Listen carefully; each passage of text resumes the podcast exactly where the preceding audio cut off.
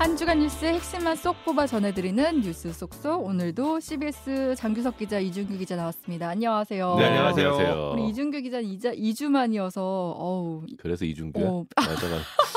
죄송합니다. 아니, 그냥 얼굴 얼굴색이 좀 좋아졌다 이런 네, 얘기를 하려고 그랬는데. 그 휴가 동안에. 그 집안에 가만히 있었더니 아... 네, 얼굴이 허해졌습니다. 근데 이제 휴가 동안 굵직한 일들이 경제부에 많았잖아요. 네, 뭐 저거 없어도 나라가 잘 돌아간다는 걸 역시 보여주는 아, 거기 때문에 알고 휴가된 거 아닙니까? 아, 예, 네. 그럼요. 모든 직장인들께서도 네. 연말에 겁내지 마시고 열심히 휴가 다녀오셨으면 아, 좋겠습니다. 네네. 일단 하나씩 짚어볼 거는 추경호 경제부총리가 정치권으로 돌아오고 대신 이제 최상목 후보자가 지금 부총리가 돼서 이제 최상목 체제로 운영이 된다 이건데 아직 뭐 인사청문 보고서 채택은 안 돼서.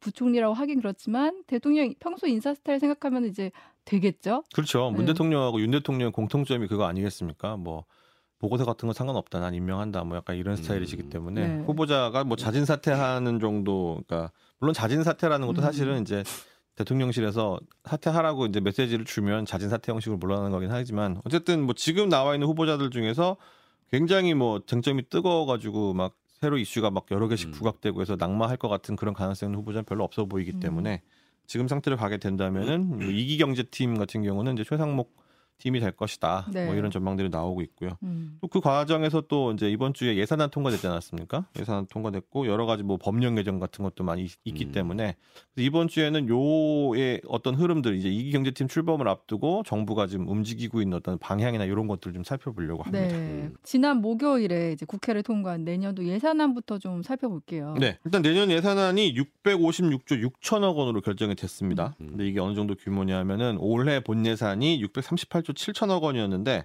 그거 대비로는 십칠조 구천억 원, 아. 이 점 팔 퍼센트가 증가한 건데 네. 이 점 팔 퍼센트라고 하면 최근 경제 흐름 중에서 이제 생각나시는 수치 비슷한 거 좀 있지 않으십니까?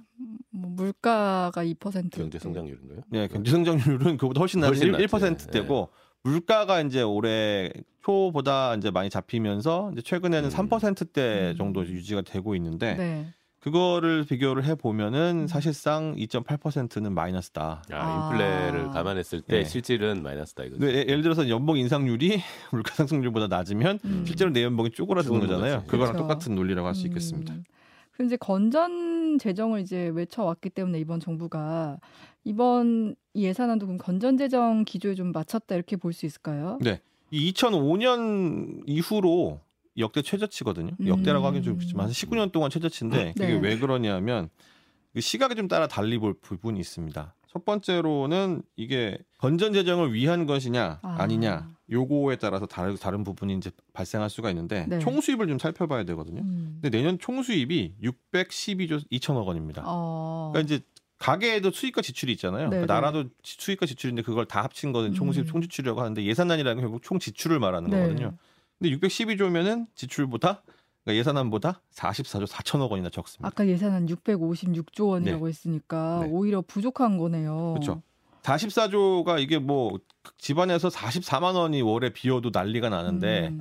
사십사조가 비면은 굉장한 거 아니겠습니까? 근데 근데 그 경제가 부채가 어떻다 어떻다 이런 얘기들이 계속 연내 나오고 있고 그 최근 수년간 나오고 있기 때문에 음. 좀 덤덤하게 들리실 수 있겠지만 근데 이거 숫자를 좀 약간 살펴볼 필요가 있는 게 통합 재정 수지라는 게 있습니다. 네. 그러니까 전체 재정의 수익과 지출을 비교한 수치인데 이게 아까 말씀드린 부분 사십사조 사천억 원인데 네. 근데 그게 전체 실질적인 나라 살림을 알려주는 게 아니에요. 여기서 이제 국민연금이나 사 대 연금 같은 그 사회보장성 기금 있지 않습니까? 네. 무조건 이게 정해져 있는 어떤 그런 부분들 그걸 빼고 나면 이제 실질적인 재정 상태를 볼 수 있는데 이걸 관리 재정 수지라고 아, 하거든요. 그래요. 정부가 관리할 수 있는. 네, 네. 이게 구십일조 육천억이에요. 아, 적자란 얘기입니다. 네. 구십일조 육천억 적자. 오. 그러니까 이제 매년 이만큼이 최근에 이제 비슷하게 빠지고 있다라는 의미가 되기 때문에 이게 건전 재정을 하기 위해서 간다는 부분도 당연히 있지만 건전 재정을 안 할 수가 없는 상태인 거죠. 왜냐하면 쓸 수 있는 들어오는 돈이 적잖아요. 음, 그리고 적자니까. 이렇게 적자가 나고 나기, 나기 네, 때문에. 네. 근데 이게 그 지디피 대비로 살펴볼 필요가 있는데 네.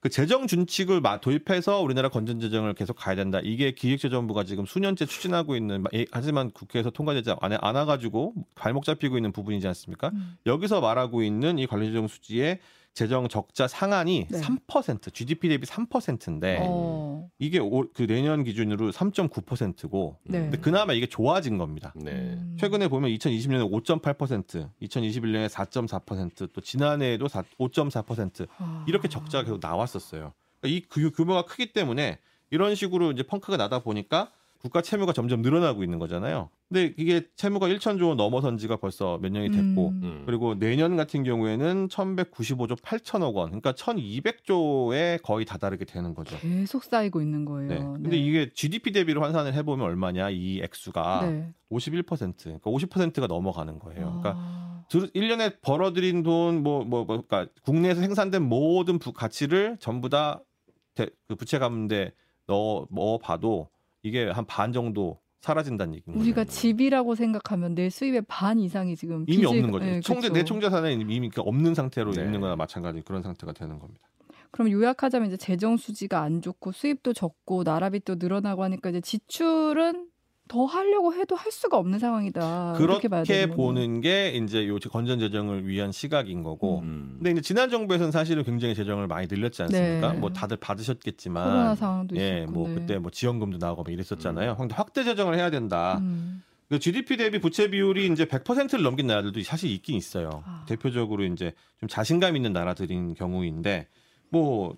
이백 퍼센트 나라 넘긴 나라가 이제 일본이 있고 이백오십육 퍼센트, 아, 네. 뭐 그리스나 이탈리아 이런 나라도 있긴 있지만 그 나라들은 이제 이천십 년대 경제 부침을 겪었잖아요. 음. 근데 그런 나라들 빼고 미국도 백사십팔 퍼센트, 뭐 영국도 백사십이 퍼센트, 프랑스 백삼십칠 퍼센트, 음. 오이시디 평균이 심지어 백이십사 점 삼 퍼센트입니다. 작년 오, 기준으로. 네, 네. 그러니까 이제 그 어느 정도 경제가 안정화가 돼 있고 그다음에 충분히 자기네들 펀더멘탈로 버티면서 얼마든지 갚을 수 있다. 그리고 이제 이자 같은 걸 낼 수 있다. 음. 이런 저, 여력이 있으면은 백 퍼센트를 넘어가도 상관이 없기는 한데. 네. 그리고 이제 뭐 유럽의 뭐 기관차라고 불리는 독일 같은 경우도 칠십칠 점 사 퍼센트, 팔십 퍼센트 가깝거든요. 어. 우리나라보다 훨씬 높은 그러네요. 수준이에요. 네. 어디를 봐도. 음. 근데 문제는 경제 위기다 보니까 이거에 대해서 시각이 갈리는 겁니다. 민주당의 입장은 일관되게 뭐 추경도 해가지고 더 쓰자, 돈을 아. 더 쓰자. 뭐 지금 중소상공인들 회복도 못 하고 있고 음. 월세도 못 낸 거 밀린 거 대출금도 못 갚고 있고 취약차주들 지금 고금리 상황이다 보니까 빚도 못 갚고 있고. 그래서 음. 이런 예산들이 계속 올해도 반영되고 네. 이런 이런 추세인데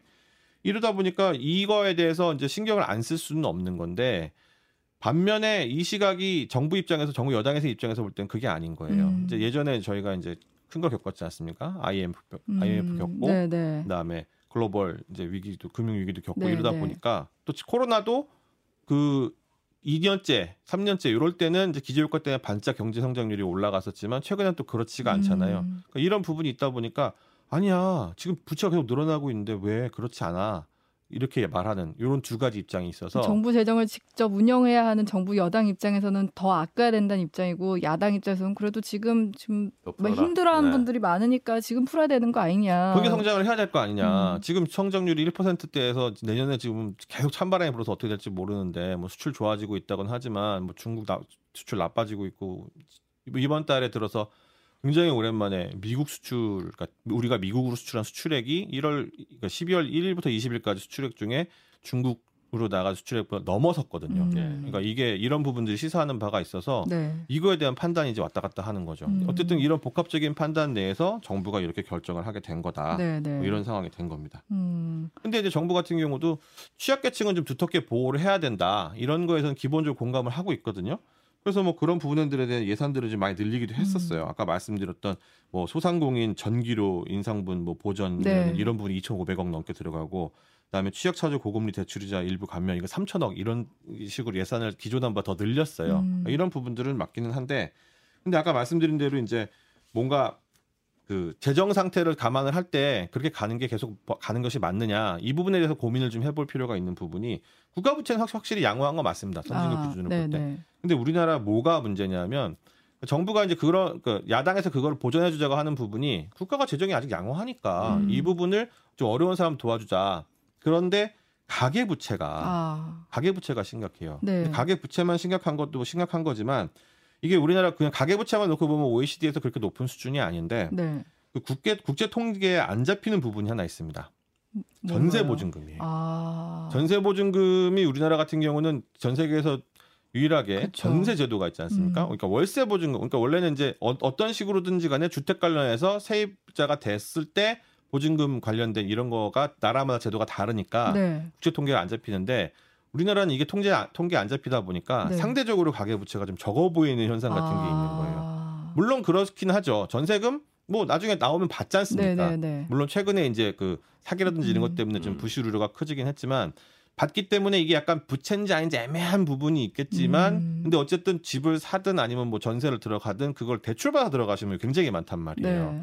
그래서 이런 부분을 생각을 해봐서 요거를 감안해서 가계부채를 집어넣어 봤더니 우리나라는 이제 오이시디 일 위인 거예요. 아, 가계부채 비율이요? 네. 네. 전세금 포함 가계부채가. 아. 그러니까 이게 가처분 소득이 이백 퍼센트가 넘어갑니다. 내가 쓸 수 있는 소득이 예, 이백... 소득의 이백 퍼센트가 넘어가는 거죠.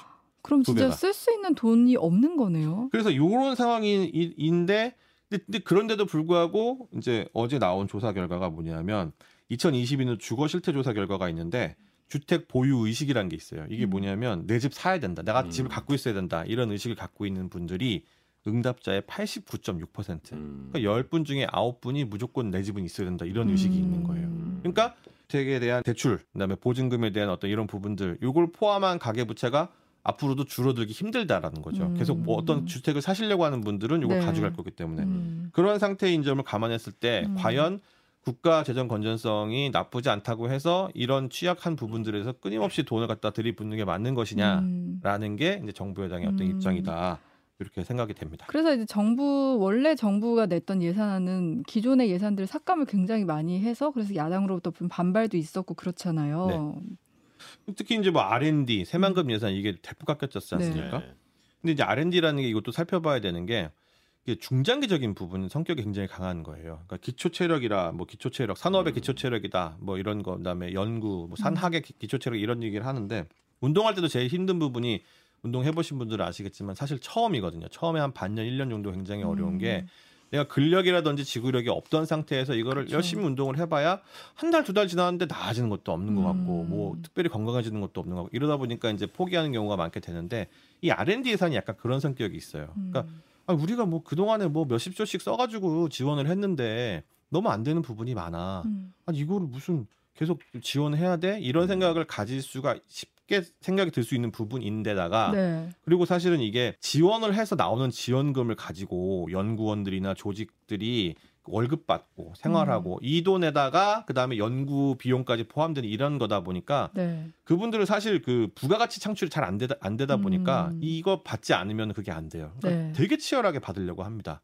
어떤 기관 같은 경우에는 기관장이라든지 고위 실무자들 중심, 학교 같은 경우는 대학 교수들이 이제 직접 영업을 그렇죠. 많이 뛰잖아요. 그러니까 이분을 중심으로 이게 되다 보니까 자연스럽게 카르텔 같은 게 네. 끌어주는 이런 음. 선연 같은 게 생길 수밖에 없는 거예요. 그러니까 대통령께서 얘기를 하셨잖아요. 알 앤 디 카르텔, 카르텔 있다. 음. 부당이득 같은 거 좀 걷어내라. 네. 이렇게 얘기를 하시니까 이제 알 앤 디가 숭통 날아가게 음. 됐다가 이번에 좀 늘긴 했습니다만 어쨌든 전반적으로 다시 줄어들었거든요. 올해 같은 경우는 알 앤 디 예산이 삼십일 조 천억이었는데 사 조 육천억 원이 줄어들었습니다. 음. 내년 같은 경우는 십사 점 칠 퍼센트가 한 방에 줄어든 거예요. 네. 그러면 이분들도 이제 좀 겁이 날 수밖에 없는 음. 부분이 있고 그다음에 새만금 같은 경우는 뭐 해석이 약간 분분하긴 하지만 너무 명분이 좋았잖아요. 음. 야, 잼버리를 겨우 유치해서 치렀는데 국제적으로 망신을 줘. 아, 이런 이러면서 음. 이제 순식간에 명분을 줬죠. 네, 네. 이게 내년 예산 요구액이 얼마였냐면 음. 새만금 에스오씨가 그 전체 요구액 중에서 칠십팔 퍼센트가 정부안에서 깎였거든요. 아이고. 그러니까 칠십팔 퍼센트가 남은 게 아니라 칠십팔 퍼센트 오, 예, 오분의 사가 그냥 날라갔던 거예요. 그래가지고 오천사백, 오천백사십칠억이 삭감되는 안을 올렸었는데 이제 하도 이제 아, 그건 좀 너무하지 않냐 이런 식으로 해서 조율을 하다 보니까 그중에 네. 삼천억 원이 살아났어요. 음. 그래도 여전히 처, 최초 요구한 대비 육십칠 퍼센트밖에 안 남아서 삼십 퍼센트 음. 이상이 깎이는 이런 부분들이 있어서 네. 정부로서는 어떤 그런 아까 말씀드린 그 건전성이나 이런 부분에 대한 거에 대한 생각에 그다음에 어떤 사업의 특성별 이런 걸 감안했을 때 이런 식으로 이제 예산안이 흘러가게 하는 어떤 그런 움직임을 보인 거다. 이렇게 좀 생각이 됩니다. 내년도 예산을 통해 본 이 기 경제팀의 정책 운영 방향에 대해서 아이고, 한번 네. 점검을 해봤습니다. 네. 그리고 우리 장규석 기자는 금리 얘기를 갖고 오셨어요. 네네. 미국 연방준비제도가 얼마 전에 기준금리를 동결하면서 네. 내년에 이제 세 차례 정도 인하할 것이다. 네. 이 예상 때문에 지금 세 차례 내린다고 얘기는 안 했지만 네. 네. 금리 인하는 있을 것 같다. 음. 네, 그런 얘기가 있었는데 고금리의 시대가 언제쯤 이제 정점을 찍을 거냐. 네. 이게 항상 관심이었는데 아 이제 고금리가 이제 정점에 왔다. 음. 아 이제 이런 이제 판단을 하게 해줄 수 있는 네. 그런 발언이 나온 거죠. 지난주 이제 십삼 일이죠. 그 미국 연방준비제도가 기준금리를 이제 삼 연속 동결했습니다. 구월에 동결했고 십일월에 동결했고 이번에 십이월에 재차 동결했는데 파월 제롬 파월 연준 의장이 거의 일 년 넘게 금리 인하 없다. 어, 계속 그쵸. 그 얘기 계속 네. 했었어요. 금리 인하 없어요. 어, 기대하지 마세요. 그랬는데 이번에는 지금 금리가 이번에 이제 긴축 사이클에서는 거의 정점 근처에 온 것 같다. 음. 이 얘기를 합니다. 그 너무 의외의 발언이잖아요. 예, 거의 이제 꼭대기 왔다 이 얘기죠. 어. 예. 뭐 전 세계 사람들이 네. 지금 파월 입만 보고 있는데 네. 그 입에서 정, 드디어 나올 게 나온 그, 거잖아요. 그렇죠. 이제 그 피봇이라고 하는데 이제 음. 방향 전환이라고 하는데 그 피봇이 나온 거죠. 이제 음. 피봇이 나온 건데 그래서 이제 물가가 그대로 지금처럼 가주면서 내려간다. 음. 그러면은 지금 금리는 최고점이 될 겁니다. 근데 아 물가가 안 내려가면. 네.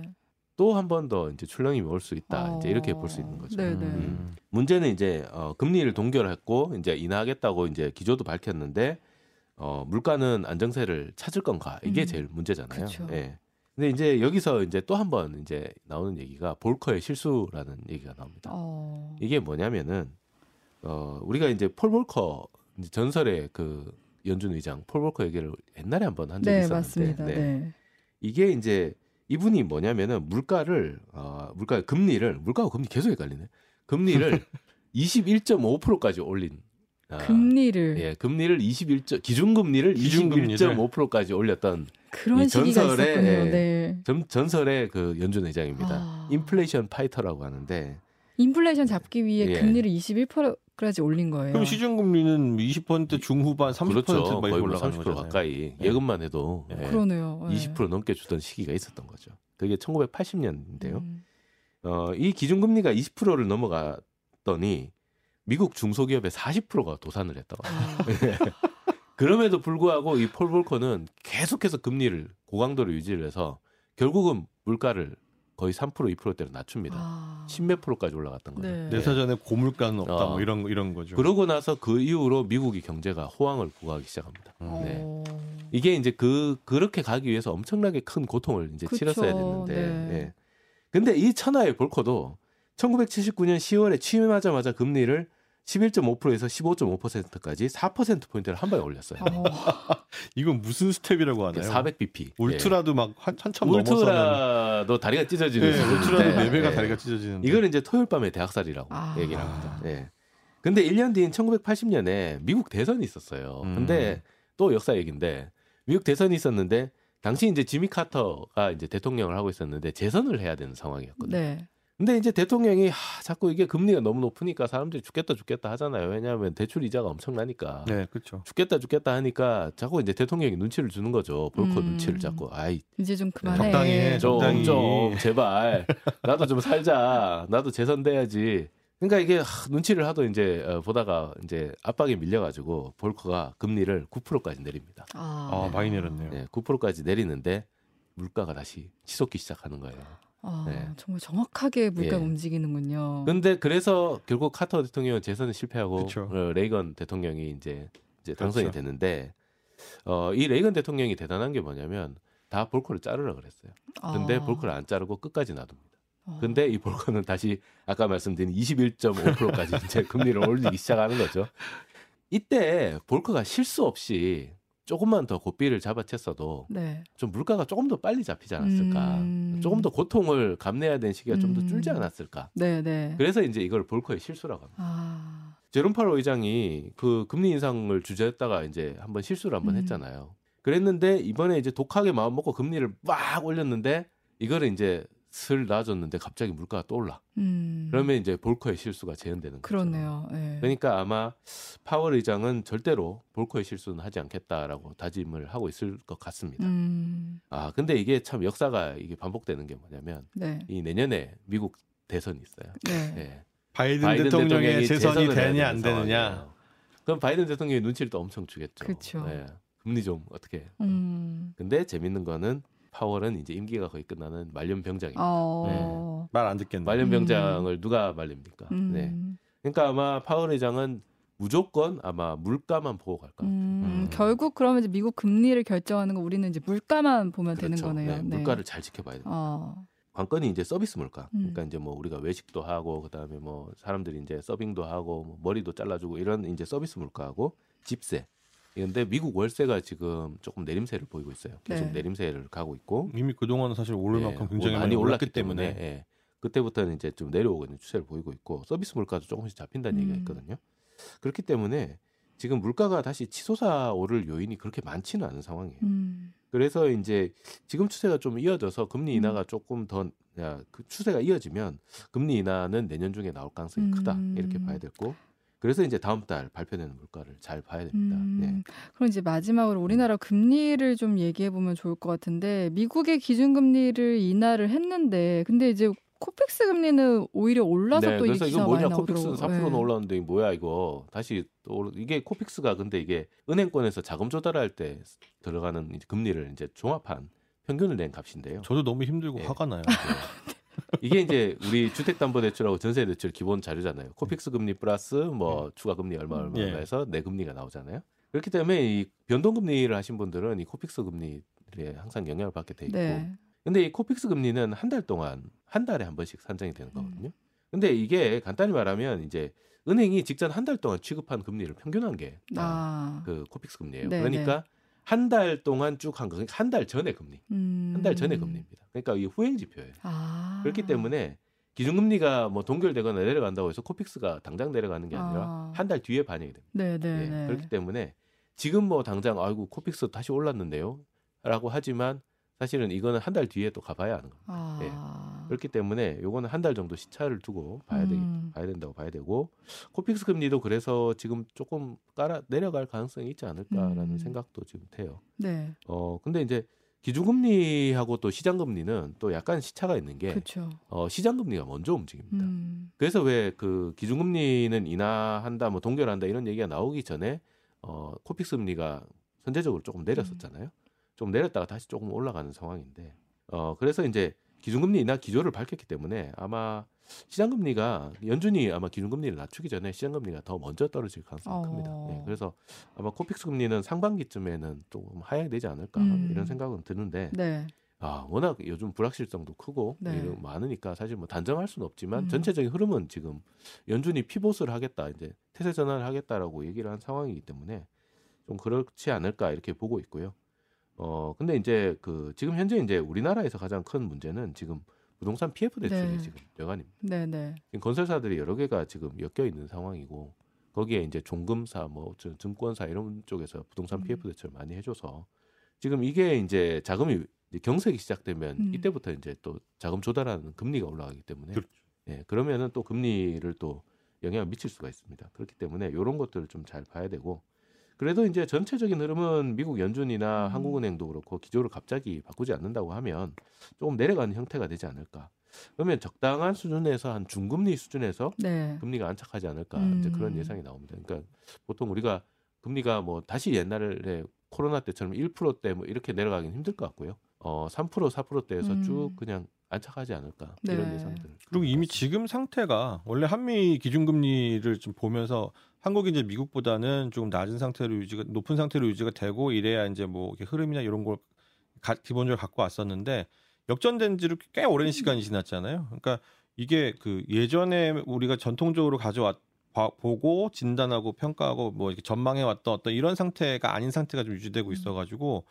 지금의 미국의 기준금리가 어떻게 움직이는 거에 따라서 한국 기준금리가 딱 이렇게 맞춰서 움직일 것이다. 이렇게 예측이 또 어려운 부분이 있는 데다가 네. 지금 아까 말씀하신 대로 지금 대외 상황에 대해서 그 각 나라별로 이제 펀더멘탈이 어떤 식으로 흘러가느냐, 그다음에 그 내부적으로 있는 경제 상황이나 이런 것들이 어떻게 가는 거에 따라서 음. 지금 천차만별로 이게 튈 수가 있어가지고. 그런 부분 때문에 예측이 좀 더 어려워지지 않나 이렇게 음. 지금 보여지는 부분도 있습니다. 네, 뭐 이런 우려도 있지만 그래도 우리 바람대로 좀 내년에 아, 경제 상태가 좀, 좀 네. 네, 안정적으로 아, 내려갔으면 좋겠어요. 안정적으로 갔으면 좋겠다. 올해 너무 힘들었잖아요. 네. 내년 조금 더 나아지길 바라보면서 지금까지 뉴스 쏙쏙 씨비에스 장규석, 이준규 기자였습니다. 고맙습니다. 네, 감사합니다. 감사합니다.